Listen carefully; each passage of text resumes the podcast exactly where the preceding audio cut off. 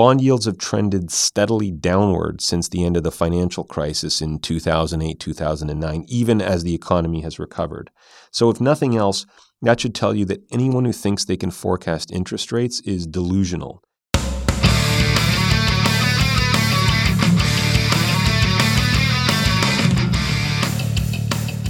Welcome to the Canadian Couch Potato Podcast, where we help you become a better investor with index funds and ETFs. I'm Dan Bortolotti, and it's great to be back with you for another episode. Now, this time around, we have a little different format for you. During the last few months, I've received a ton of emails and blog comments about bonds and their role in a diversified portfolio. A lot of investors seem very confused about how bond ETFs work, how they're affected by changes in interest rates, whether investors can use alternatives to bonds, and even whether it's okay to abandon them altogether. So I thought I would devote a whole episode of the podcast to simply answering common questions about bonds and hopefully clear up some of that confusion. Now, a warning before we jump in here. Bonds can be difficult to understand, especially the math around how they're priced and how their returns are calculated. Now, I've tried to simplify these ideas as much as possible in the podcast, but you might need to listen to this episode more than once so it really sinks in. Many of the concepts are also going to benefit from real world examples. So I'm going to follow up the podcast with a series of blog posts that explain some of these main points in detail, including some of the math and helpful links. So over the next little while, visit my site at canadiancouchpotato.com for more. The site already has dozens of other articles on bonds and ETFs, so you can dig into the archives and check out those as well. All right, so let's get into the heavy stuff. And joining me to work through all these questions is my friend and colleague, Amanda Diel. So, Amanda, what is first on our list? Well, we may as well start with the one that stumps so many investors. Why do bond prices fall when interest rates rise? All right, one of the most fundamental concepts for bond investors to understand is that when interest rates rise, bond prices fall, and vice versa. Bonds rise in value when interest rates decline. Now, this is confusing for many people, right? We're told to stay away from bonds because rates might rise, but shouldn't higher interest rates be a good thing for bond investors? I mean, you never hear people say that you should avoid stocks because their dividends might rise. So, what gives here? Well, the math can get complicated, but I'm going to try to explain the main idea using a simplified example. So, let's say that Daryl buys a newly issued five year bond with a face value of $1,000 and an interest rate, or a coupon as it's called, of 3%, and that this is the prevailing rate for five year bonds with similar risk. So that bond will pay Daryl $30 in interest each year for the next five years. Now let's also assume that hours after Daryl buys his bonds, interest rates rise sharply. So now his brother Larry is able to buy a five year bond with similar risk, but this one has a 4% coupon. So Larry's bond will pay him $40 in annual interest for every $1,000 in face value. Okay, so now let's imagine that Lisa is looking to buy a bond for her portfolio, and she approaches both Daryl and Larry about making a purchase. Now remember, the two brothers both own bonds with the same risk and the same maturity date five years from now. The only difference is that Daryl's bond has a 3% coupon, while Larry's bond pays 4%. So which one should Lisa buy? Well, obviously, if both bonds had the same price, Lisa would choose Larry's bond because it pays more interest. But although Daryl's bond pays less than the prevailing rate, it's still not worthless right? I mean, that 3% coupon and its $30 annual interest is still worth something, even if you can buy similar bonds that yield 4%. So, this is where we turn to the elegant mathematics of bond pricing. The value of Daryl's bond is going to fall just enough so that its $30 in annual interest works out to a 4% yield over the next five years. Now, you're not going to be able to do this math in your head, but there's lots of online calculators that will do it for you. And it turns out that the value of Daryl's bond would fall from about $1,000 to about $950. So that's the price at which Daryl's bond would deliver the same return as Larry's over the full five years to maturity. So let's break this down a little bit further to help you understand. Okay, Lisa could buy Larry's bond for $1,000 and receive $40 in annual interest for five years. That would be a total of $200 in interest. And at maturity, she would get the $1,000 face value of the bond returned to her. Or on the other hand, she could buy Daryl's bond for $950. Now she would receive just $30 in annual interest for five years for a total of $150. And remember, that's $50 less interest than Larry's bond paid. But at maturity, Lisa would receive the full $1,000 face value of the bond, even though she only paid $950 for it. So that's an additional profit of $50, and that fully offsets the lower amount of interest that she was paid. Now, again, I've simplified the math here, but I hope the main idea is clear. When interest rates rise, existing bonds with lower coupons must be worth less because investors can buy newer bonds with higher coupons. So the older bonds decline in price, and that effectively makes them and the current bonds equivalent to investors. Now, of course, the opposite is true too. If interest rates fall, older bonds with higher coupons are going to be more valuable. So, if we continue our example above, let's say rates had fallen from 3% to 2% immediately after Daryl bought his five year bond. Its value then would have shot up from $1,000 to about $1,050. So, had Lisa purchased that bond, she would have received an additional $10 in interest compared with prevailing rates, or an extra $50 over the full five years, but then she would have eventually suffered a $50 loss when the bond matured because she would have received the $1,000 face value, and remember, she paid $1,050 for the bond five years earlier. So overall, whether she bought a 2% bond at face value or a 3% bond for more than face value, her overall return over five years would be the same. Now, if you're a couch potato investor, you're probably not buying individual bonds. You're more likely to buy index funds or ETFs that hold hundreds of bonds. But the principle is still the same. When interest rates rise, the value of your bond holding will fall, at least in the short term. But the interest payments you receive every month likely won't get any lower. And over time, at least assuming rates don't change again, they will likely even go up as older bonds mature and newer ones are purchased with these new higher coupons.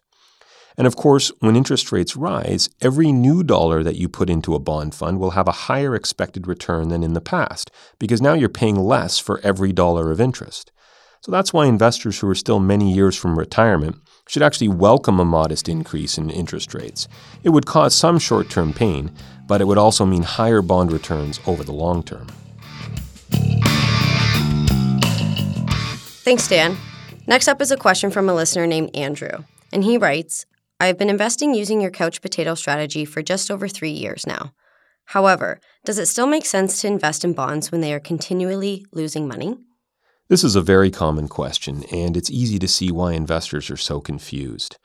My guess is that Andrew thinks bonds have been continually losing money because the market value of his bond ETF has been ticking down gradually over the last few years.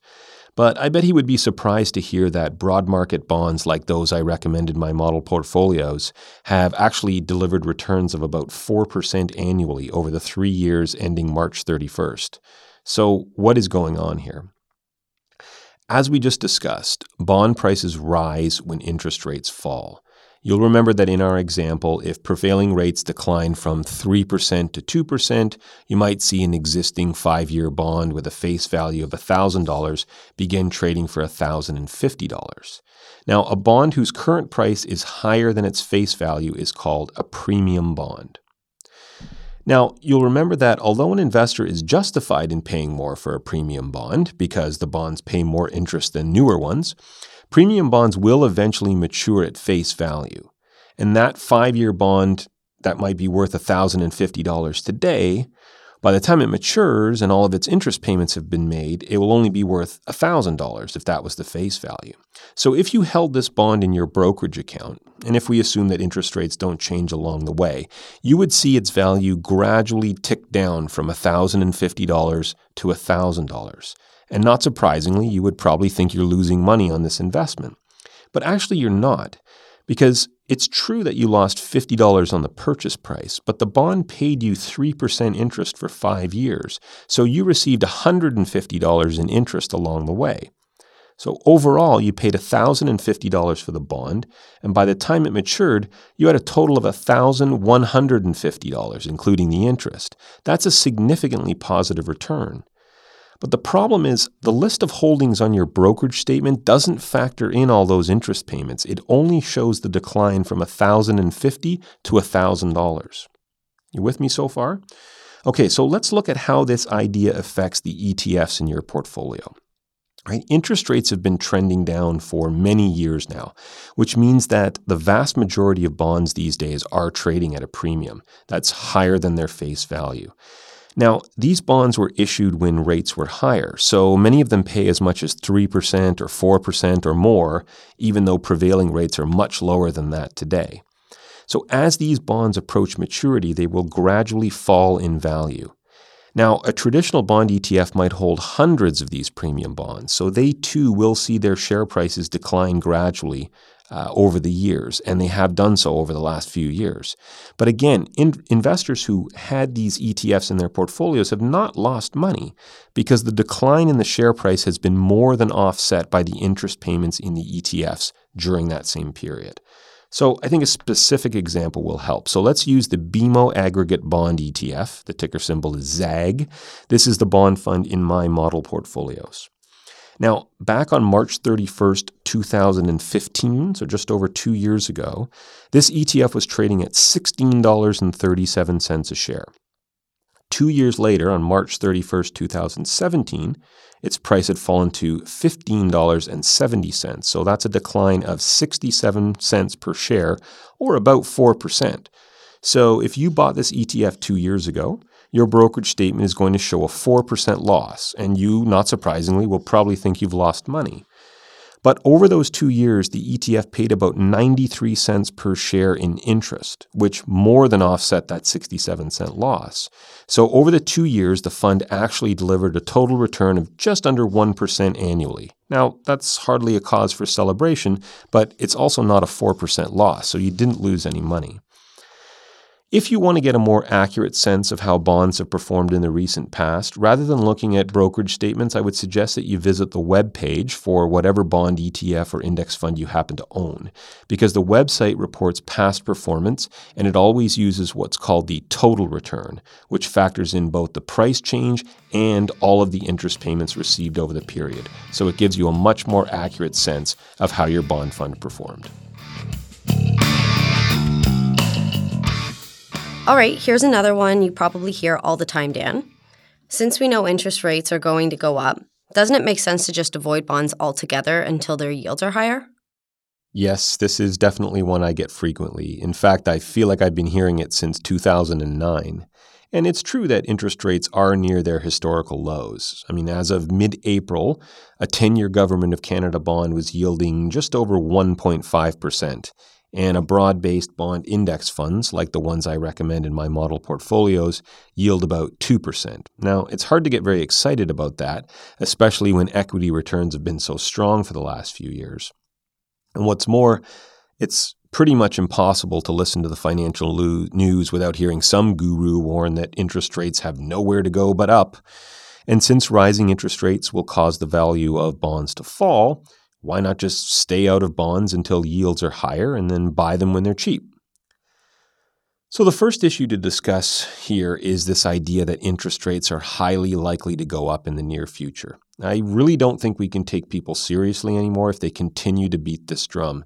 We have been hearing this argument almost constantly for seven or eight years now, and it has been spectacularly wrong. Bond yields have trended steadily downward since the end of the financial crisis in 2008 2009, even as the economy has recovered. So, if nothing else, that should tell you that anyone who thinks they can forecast interest rates is delusional.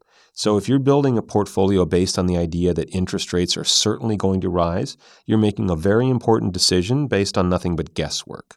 Rates could rise, but they also could fall further, or they could stay more or less the same for many years. No one has any idea if, when, or how much rates will move in the foreseeable future.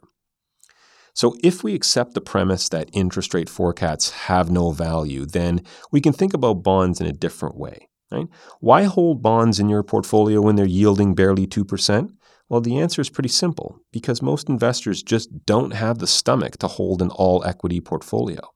And by adding bonds to your portfolio, you make it less volatile and less likely to suffer large losses during a market downturn. right? By their nature, bonds are just a lot less volatile than stocks. I mean, a traditional bond index fund is not likely to lose more than 5 or 6%, even in a very bad year, whereas that's a bad day for stocks.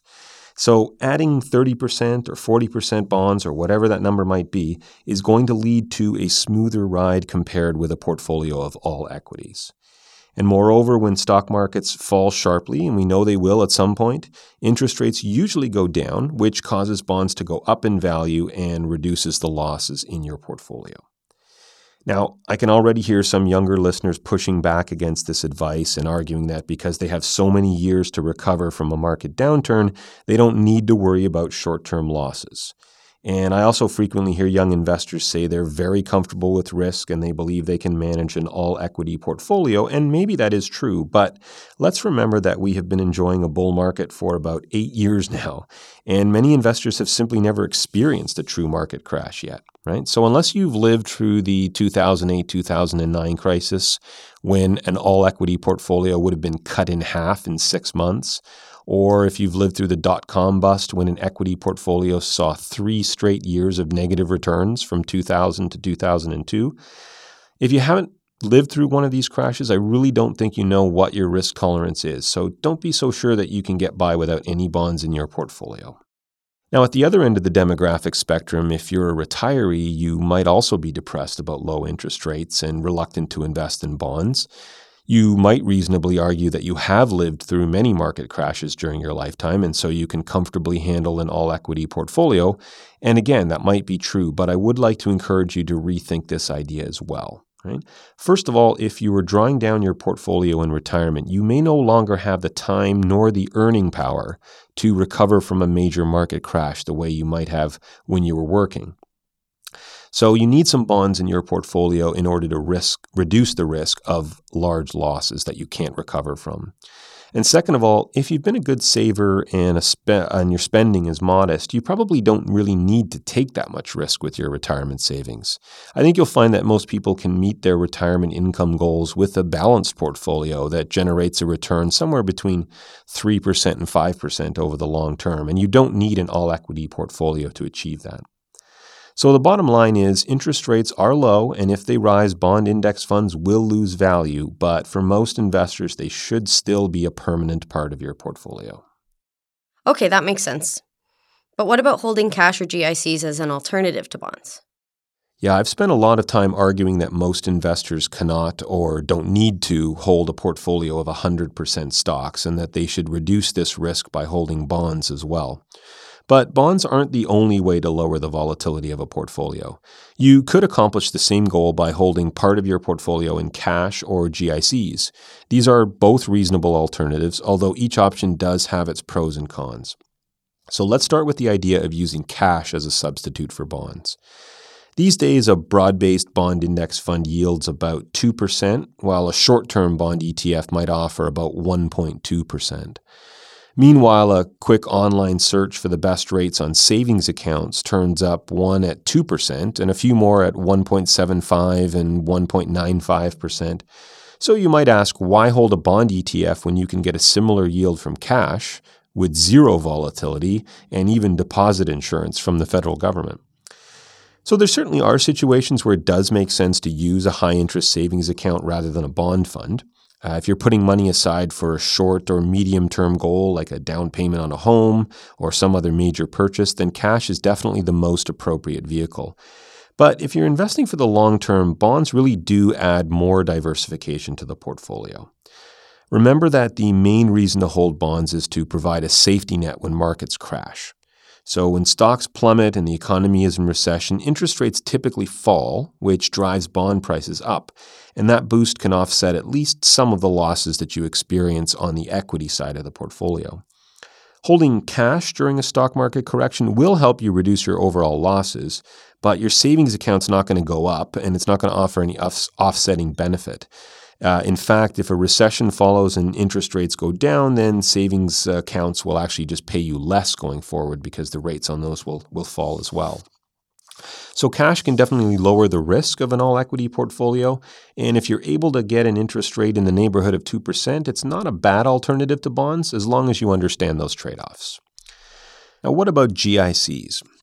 As most listeners will know, guaranteed investment certificates are available with terms from one to five years, and like bonds, they pay a fixed interest rate annually.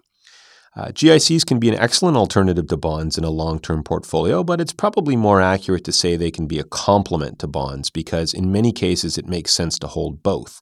So let's go over the benefits of GICs and then consider their limitations. The first benefit is higher yields. Today, the yield on a five year federal bond is a little over 1%, whereas you can find five year GICs paying over 2%. Now, normally higher yield means higher credit risk, but not so in this case. GICs are guaranteed by the Canadian Deposit Insurance Corporation, or CDIC, for up to $100,000, which in theory makes them as safe as a Government of Canada bond. GICs also offer some behavioral benefits. Now, we've talked about how confusing bond pricing can be and how investors can think they're losing money even when they're not. Well, GICs don't have that problem. If you buy a compound GIC, which means that all of the interest payments will be reinvested automatically, you will watch its value grow steadily. It will never fall in price, regardless of any changes in prevailing interest rates. Now, this is something of an illusion. I mean, GICs are not priced every day the way bonds are because you can't sell a GIC before maturity. If you could, then its price would actually move up and down with changes in interest rates just like a bond, but if we put that aside, the fact is many investors just find it comforting to see their fixed income investments move only in one direction, and that's up. GICs are also very predictable, which makes them a good choice for investors who need a specific amount of money on a known future date. So let's say that you want to draw $30,000 annually from your retirement portfolio to meet your cash flow needs. What you could do here is build a ladder. So that means you would buy a GIC with a maturity of one, two, three, four, and five years, with each of those GICs holding $30,000. So that means each year, one GIC will mature and provide you with the $30,000 you need, plus a little interest as well. Now, what you've done is you've guaranteed a reliable cash flow for at least five years, regardless of what happens in the stock and bond markets. Bond ETFs, or any bond fund, on the other hand, has no maturity date, so its return over any given period can't be known in advance. Finally, in non registered accounts, GICs are a better choice than traditional bond ETFs because they're more tax efficient. Now, the reason for this is quite technical, so rather than going into it here, I'm going to include some helpful links on my blog explaining why this is. So, those are the advantages of GICs over bond index funds and ETFs, but there are also a few downsides that you need to be aware of. So, the first one, most important, GICs are not liquid, which means that you have to hold them to maturity. If you buy a five year GIC and you need the money in two or three years, you're out of luck. But bond funds, by contrast, can be sold at any time. So this makes them much more suitable for investors who might need to dip into their investments to meet an unexpected expense or simply to rebalance their portfolio. Uh, another area where bond funds win over GICs is in the availability to buy or sell them in any amount. Most brokerages have a minimum purchase uh, amount for GICs. Now, this might only be $1,000 or so, but sometimes you'll see brokerages that don't sell GICs except in amounts of at least $5,000, whereas bond funds are available at any time in any amount. Um, and if you use a bond mutual fund as opposed to a bond ETF, you can even do something like setting up automatic contributions with small amounts every month. That's something that's just not possible with a GIC. Bond ETFs also allow you to go out a little longer than five years in maturity. Right? GICs are only available up to five years, but a broad market bond index fund has an average maturity of close to 10 years. So this leads to a little bit more volatility, but it can also deliver higher long term returns and more diversification in a balanced portfolio. So to sum all this up, cash, GICs, and bond ETFs, they can all play a useful role in a portfolio. Cash is ideal for short and medium term needs, and if you're able to get a decent rate from an online bank or credit union, you're not giving really up much uh, compared with bonds at all. But for longer term portfolios, I'd suggest a combination of GICs and bond ETFs to provide a balance between higher yields, price stability, liquidity, and diversification. Good stuff. Here's our last question of the day What about other alternatives to bonds? If you're looking for income, real estate investment trust and preferred shares have much higher yields than bonds. Why not substitute these instead? There was a time when the role of bonds in a portfolio was to produce a reliable stream of income. And back when 10 year bonds were yielding, say, 6 or 7%, investors could set up a ladder of bonds and probably live comfortably off that income without ever touching the principal. Unfortunately, those days are over. Uh, with interest rates so low, it just doesn't make sense anymore to see their role as income generation. Bonds and GICs are now in your portfolio primarily to reduce volatility and preserve capital. So, with that in mind, it absolutely does not make sense to substitute investments such as real estate investment trusts, REITs as they're called, or preferred shares as alternative to bonds, although many investors use them in this way. It is true that, like bonds, these securities can provide some regular income, uh, and that income is certainly higher than what most bonds are yielding these days. But that's where the similarities end. REITs and preferred shares have completely different risk profiles compared with bonds. So, if the role of bonds is to reduce volatility and preserve capital, as we've said, REITs and preferred shares cannot be expected to accomplish either of those goals. Let's start with REITs, which are companies that hold real estate holdings such as shopping malls, commercial buildings, hotels, retirement homes, condominiums, and so on. These companies are structured so that they pass on the vast majority of their rental income to their investors, and they often yield 4% or 5%, sometimes even more. The problem is that REITs are just a specific kind of stock. So during periods when stocks crash, REITs usually plummet right along with them. During the 2008 09 financial crisis, while bonds spiked in value and they helped reduce losses for investors with balanced portfolios, REITs got pummeled as well, and they lost about 50% in, in the worst six or seven months. Now, preferred shares are kind of hybrid security. They have some characteristics of both stocks and bonds, right? So, like stocks, they pay dividends rather than interest. But like bonds, the payment is fixed, so that income is more reliable than dividends from common stocks. Now, preferreds are often held up as an alternative to bonds, especially in taxable accounts, because their dividends are taxed more favorably than the interest from bonds. But again, the problem here is that preferred shares just don't offer the same diversification benefit that bonds do. I mean, we know that bonds will always rise in value when interest rates fall, and vice versa.